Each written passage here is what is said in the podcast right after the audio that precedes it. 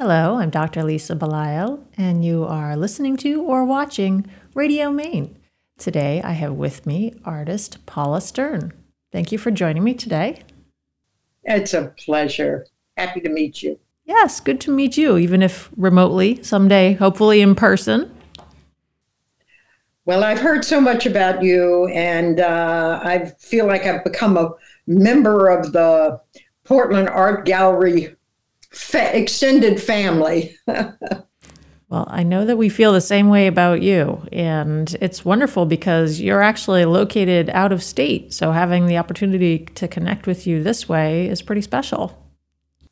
Amen. I agree. Well, I'll be coming back up to Maine next week, and I get there as often as I can. Excellent. So, because you do actually have a Maine connection. In fact, you've lent us your daughter. Yes, and we should spell Maine with and without an E in that case, because my daughter is very special, and her family is growing, and we're there's not an I want to be there full time, and I try to come up very frequently. She is very active practicing pediatrician, and she needs some, help from her, from what we call Nona, which is grandma for her kids. Well, I'm glad you're able to do that. I know I appreciated that when my kids were growing up and my parents' involvement, and I think it has led to a very close relationship. Never enough time. I absolutely recognize that they're not my only grandchildren. I have two in Manhattan as well, who came ahead of my two little boys in Maine. But I wish I could transport myself daily there. So that's where your son is living, is Manhattan. Right. He is. And I guess in this day and age, everybody's a little peripatetic. My daughter-in-law, my son's wife, is from Italy. So their children know no national borders. They're really traveling all the time, both in terms of language and just mentality. And it's a wonderful world, despite the fact that we're talking at a really tough time in history. And you're currently located in Virginia. I'm right in Washington, D.C. I'm right near the National Cathedral, the zoo. I'm 10 minutes from the White House. And Washington has been our home for pretty much my entire working career. And the kids were raised here. And we were just talking, my daughter and I, yesterday, that there's a new book out that kind of says, Washington is not just the swamp. People came here and still do because they're drawn here by public service and the desire to do public service. And I think I'm part of that. My family, my brother preceded me here. He was a civil rights lawyer when it was really, really tough times, and sent back to our home in the South. I'm originally from Memphis, Tennessee, and came up north for study and public service.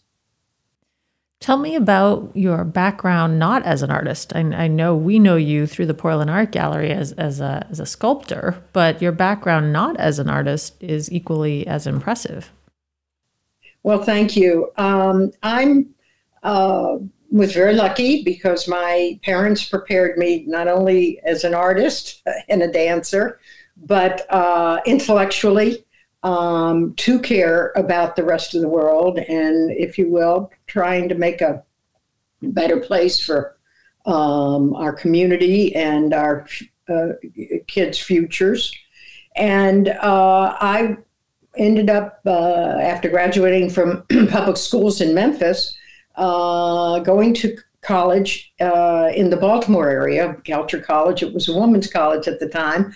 I'm of that generation where not only was there segregation when it came to Jim Crow laws, but very much segregation when it came at least, to the choices of colleges and universities I could attend.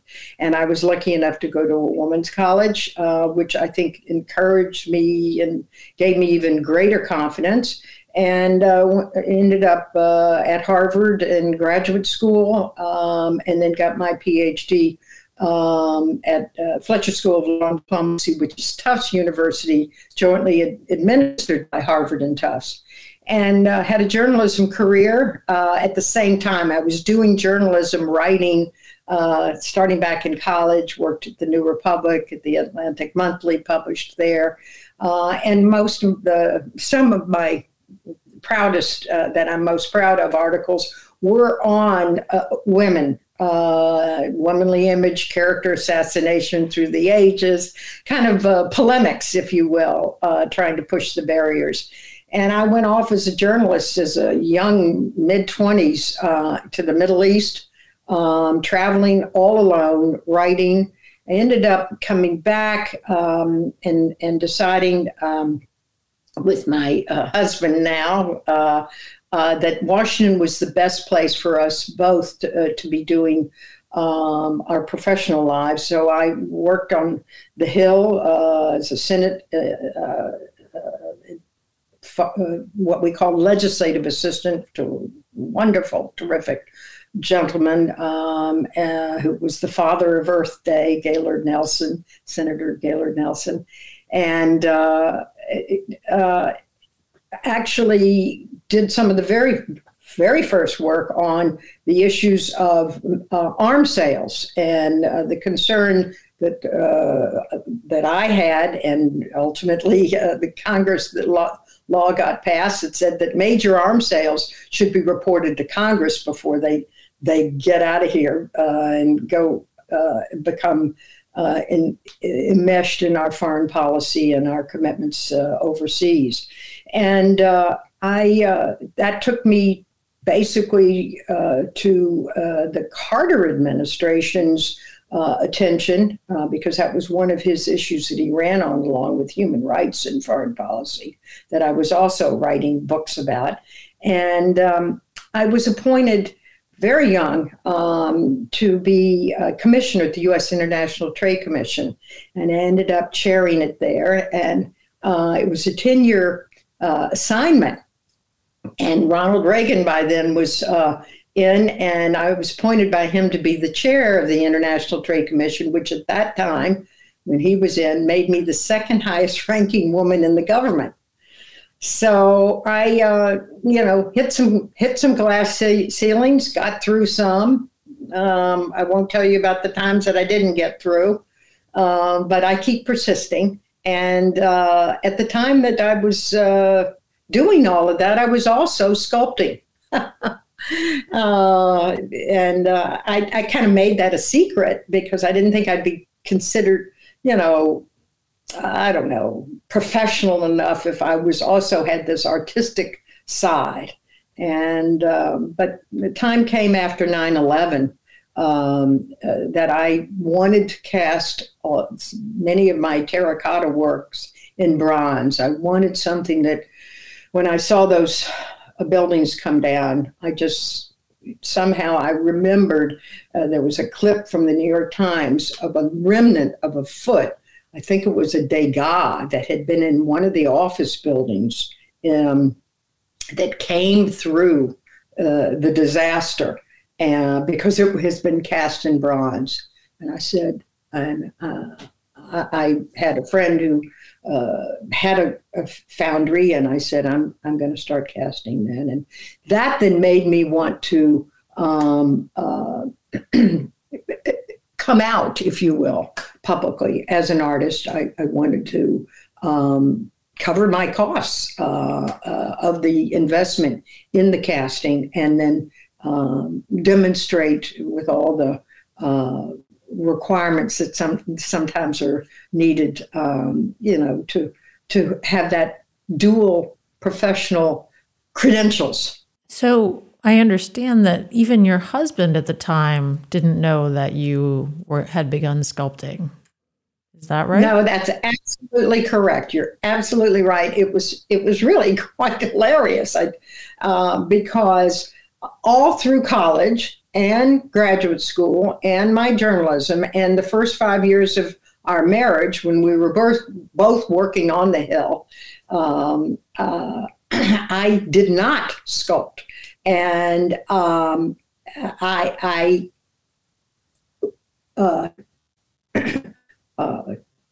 it came the time that once I became pregnant and then gave birth to our first child, Gabriel, I had the opportunity to, quote, stay home and get my dissertation ready for the book that I published, Water's Edge, Domestic Politics and the Shaping of American Foreign Policy. And while I was at home, the first thing I did, besides nursing our son, our baby son, Gabriel, is that I went out and bought clay.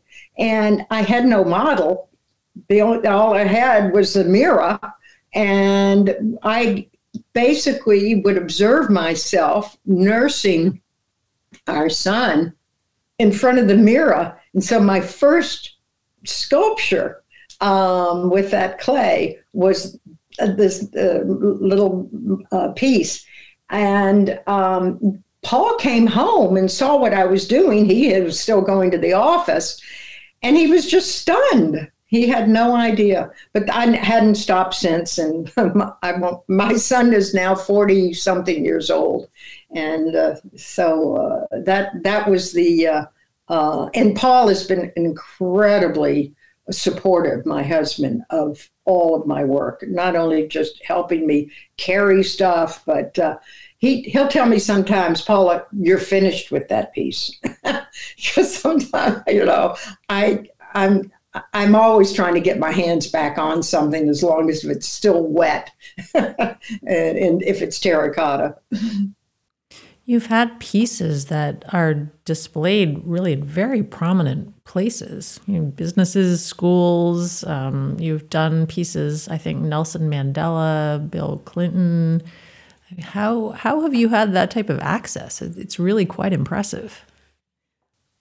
Well, the Bill Clinton story, President Clinton, our family has known him since the time he was the governor down in Arkansas. And so he and his family, we've grown up, the kids grew up together. And when they moved to the White House, that meant that my son and Chelsea, I watched her grow up, and they would come over. She would come over here, as a matter of fact, and they would play in the clay. And I still have pieces. Actually, I just thought of that upstairs, because they're beautiful that they did together with my clay, I guess, and so. That kind of explains that story. And the Mandela was one that I did really thanks to a commission from a school in South Carolina, Pinewood Prep School. They have this beautiful garden. And by the way, I think sculptures, you should think outdoors as well as indoors. And I love to put my work in nature and have it talk, to nature. And they have this garden of the great or the righteous. It's just an homage to different wonderful people in history. And they wanted a Mandela. And so I was contacted and did it. I did not have the honor of meeting Mandela. I did have a lot of photos, of course, throughout his life, which makes things complicated because you have to choose as an artist, what is the expression, what is the age, what is it that you're trying to express, as well as getting a likeness. And one of my very dear friends gave me a lot of photos that she had taken because she had had the honor of meeting with him. And so that's explains the Mandela, if you will. And then I've done friends who, federal judge years ago, he was a very young federal judge and he wanted to have a piece for posterity. And we did that over an extremely hot, long weekend here in Washington, D.C. when he came down with his family and they went off. But he and I just worked together to get the piece of Mark Wolf, who was a federal judge now in a retired status in Massachusetts. And do I understand that you also have a special connection with another very famous Supreme Court judge that recently passed? The RBG. That's a crazy story. Yes, I had met her. And again, I've been extremely fortunate and to be... in a position to meet and know people and see them personally and meet them and some, converse with them,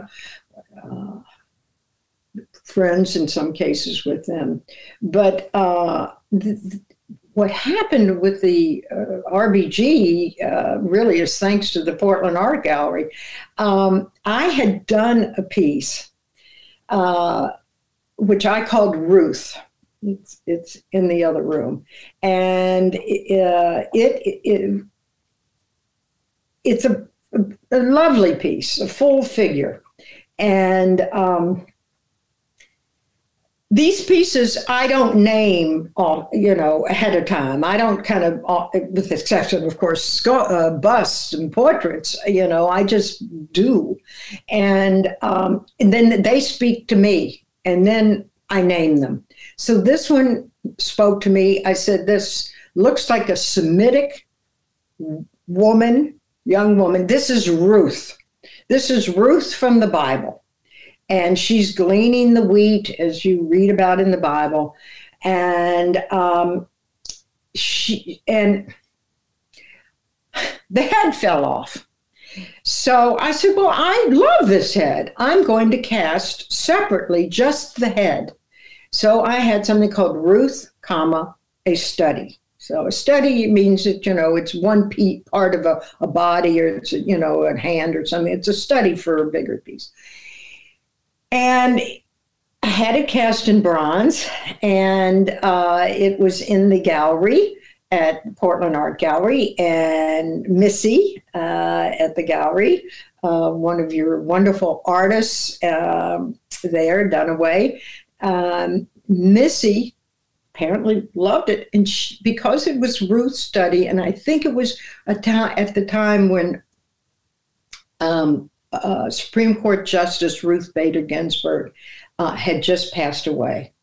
And she interpreted it, I say, as it being Ruth Bader Ginsburg. And I love the fact, as an artist, and a wonderful artist that she is, that she wanted to buy that piece for herself. But she thought it was RBG. So then that gave me the idea, okay, I see that. She is Semitic, and there's no doubt about that, and has this character that inspired me to think of her as a biblical character. We have little glasses now, and I've put a kind of a I've forgotten the word they used for the, like a necklace that the female Supreme Court justices have adapted for their robe around the neck. And we now have that piece called RBG, and it's a kind of a separate item from Ruth, a study. Long story, I'm sorry. Well, I love that you have so many different types of connections in so many different areas. I mean, in our very short conversation, you've talked about foreign policy, you've talked about connections with presidents, you've talked about Maine, and it seems like you draw inspiration from multiple different sources. I do. I don't like silos. I don't, you know, there are people who say, you know, I'm a medical doctor and I can only tell you about this specialty that I have, which relates to your ears. And, that's just not me. And as far as I'm concerned, life is just filled with intersections, and I love to connect them. I love to connect people, and I love to connect ideas. And that with the sculpting, back to the point, you know, I am relating to history. I'm relating to all those mostly male sculptors who came before me, but I am putting my personal mark. And I want to leave a legacy. So I really appreciate history. And when it comes to society, I mean, I think we have a responsibility to think not only about ourselves and our kids and our grandkids, but our neighbors and our greater society, and even more so now in this tech digital world that we live into. And so, and I just groove on new ideas and new inputs and making connections. That's my forte.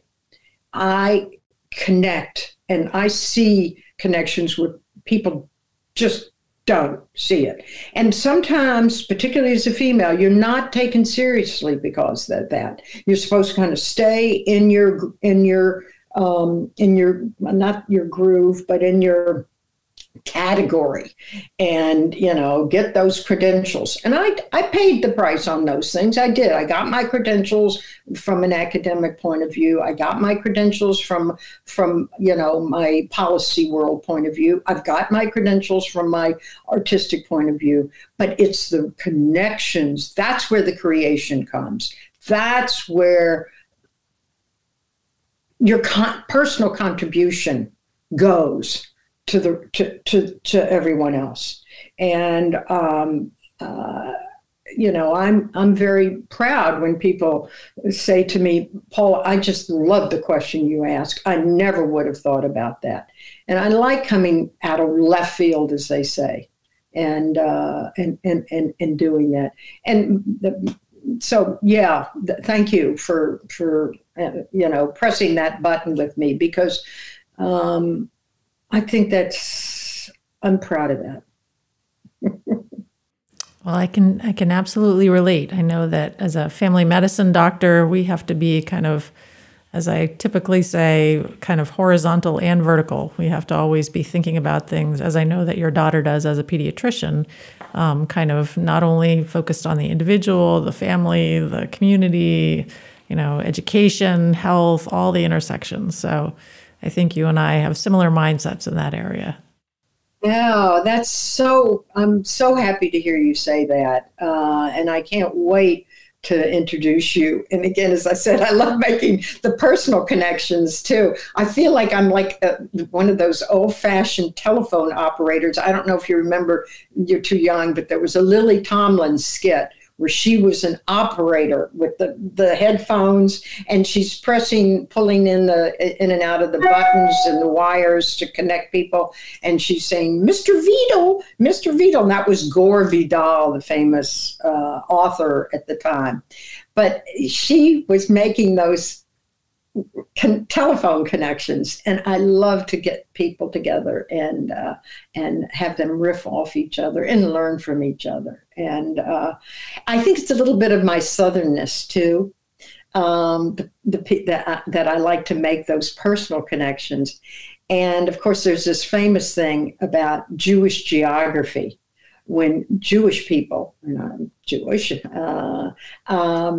basically start talking to, oh, you're from that town? Do you know so-and-so? And it's not just, you know, the town in your, here in the United States, it's the towns from which you came.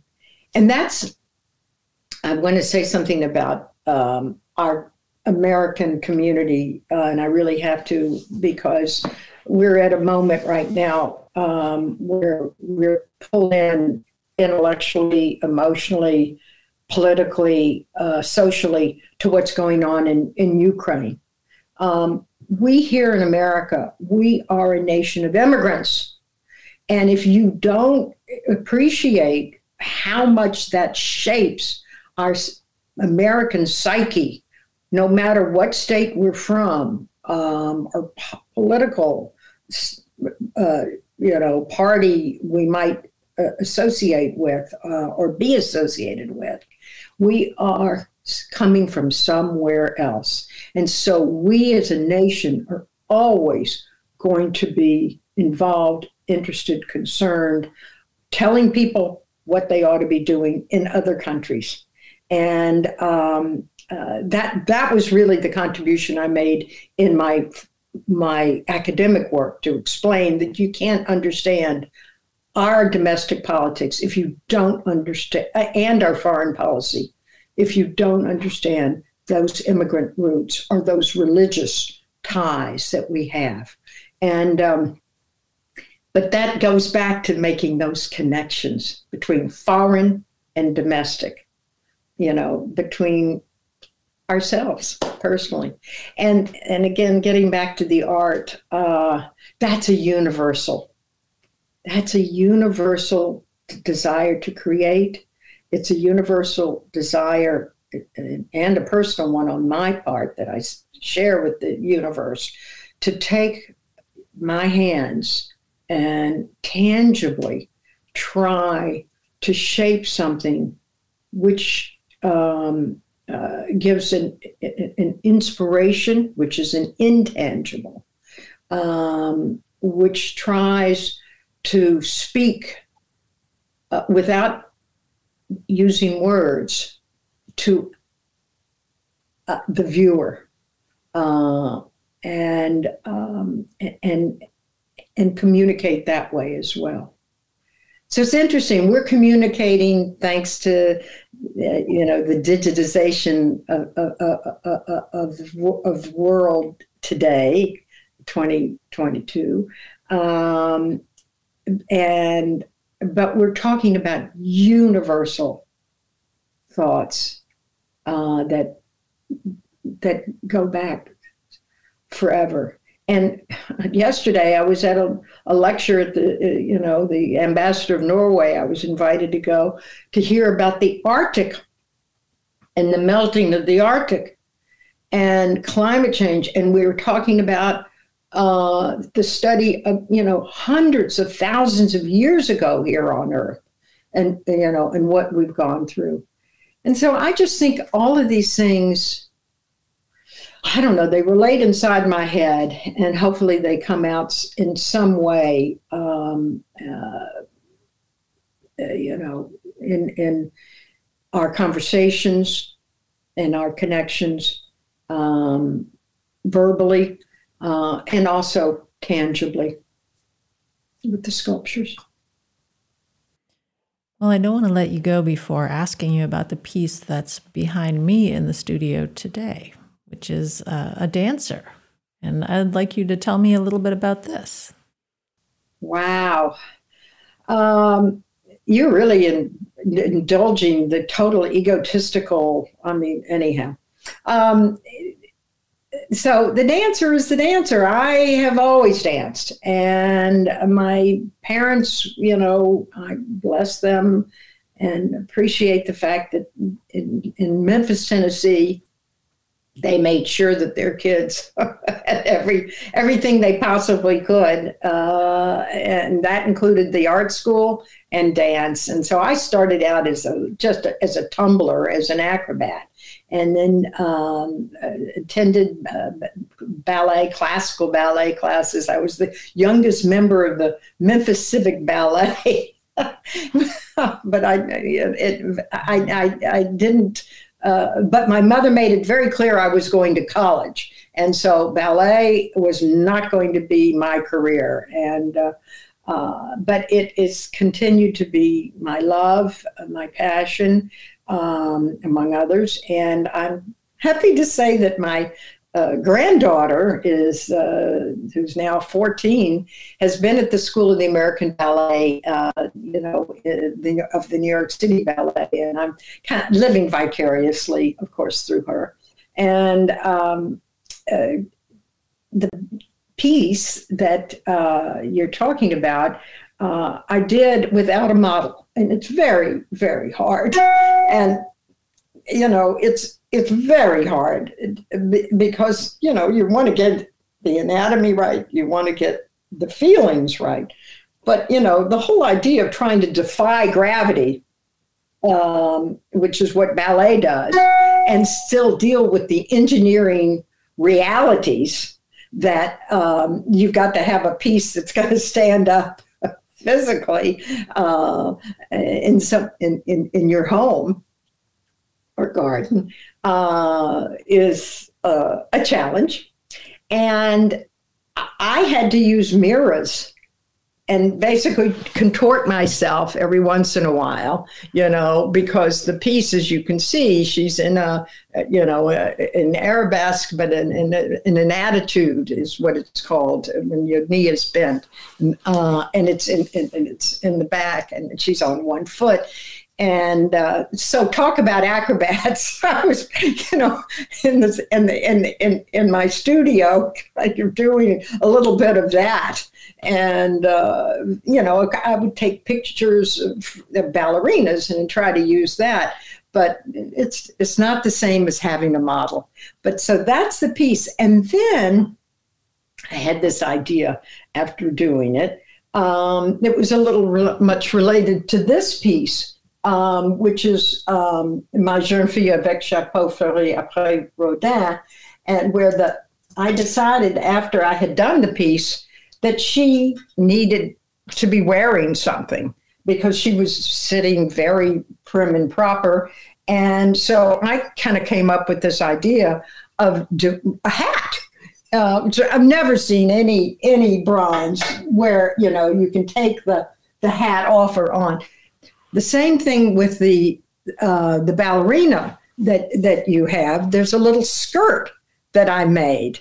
But, there's a snap there. You can take the skirt off just like you can take the hat off. And the skirt idea came from the Degas. That came from Degas, as you know, the little dancer, the famous little dancer with her arms behind her back standing in a wonderful pose. Degas, or somebody, there's both a skirt and in her braid, her hair in the back, there's cloth made almost like gauze, cheesecloth, ribbon in her hair.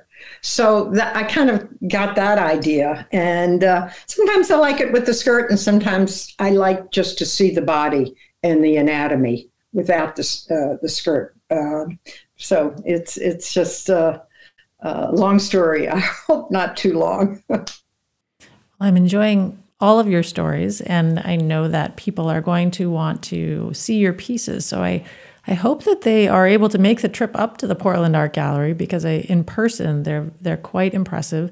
They're lovely also on the website, the Portland Art Gallery website, but in person they're impressive. And I can't tell you how many times I've actually gone into the gallery myself and said, "Oh, look at this, it's wonderful. Oh, look at this, it's wonderful." And And so I've appreciated the time that I've had to talk to you today about the work that you do and actually meet the person behind the work. Well, I appreciate the time meeting you too. And I realized since I talked about this piece, I didn't mention this one, which is Genevieve, who we've been talked about at the beginning about the doctor. This is the doctor as a child. That's when I didn't have models, my kids were I submitted them to the requirement of, you know, sitting still long enough to do that. So this is the doctor I was telling about earlier. So thank you, and I agree with you. When I come to that Portland Art Gallery, I just love seeing my fellow artists and all of their beautiful creations in a gorgeous setting. Thank you for your, I considered hospitality every time I go in. It's a treat. Well, thank you for telling me that your daughter has been watching over our conversation, because now you've enabled me to make that additional connection. So when I actually meet her in person, I'll say, I've seen you before, just in a slightly different form.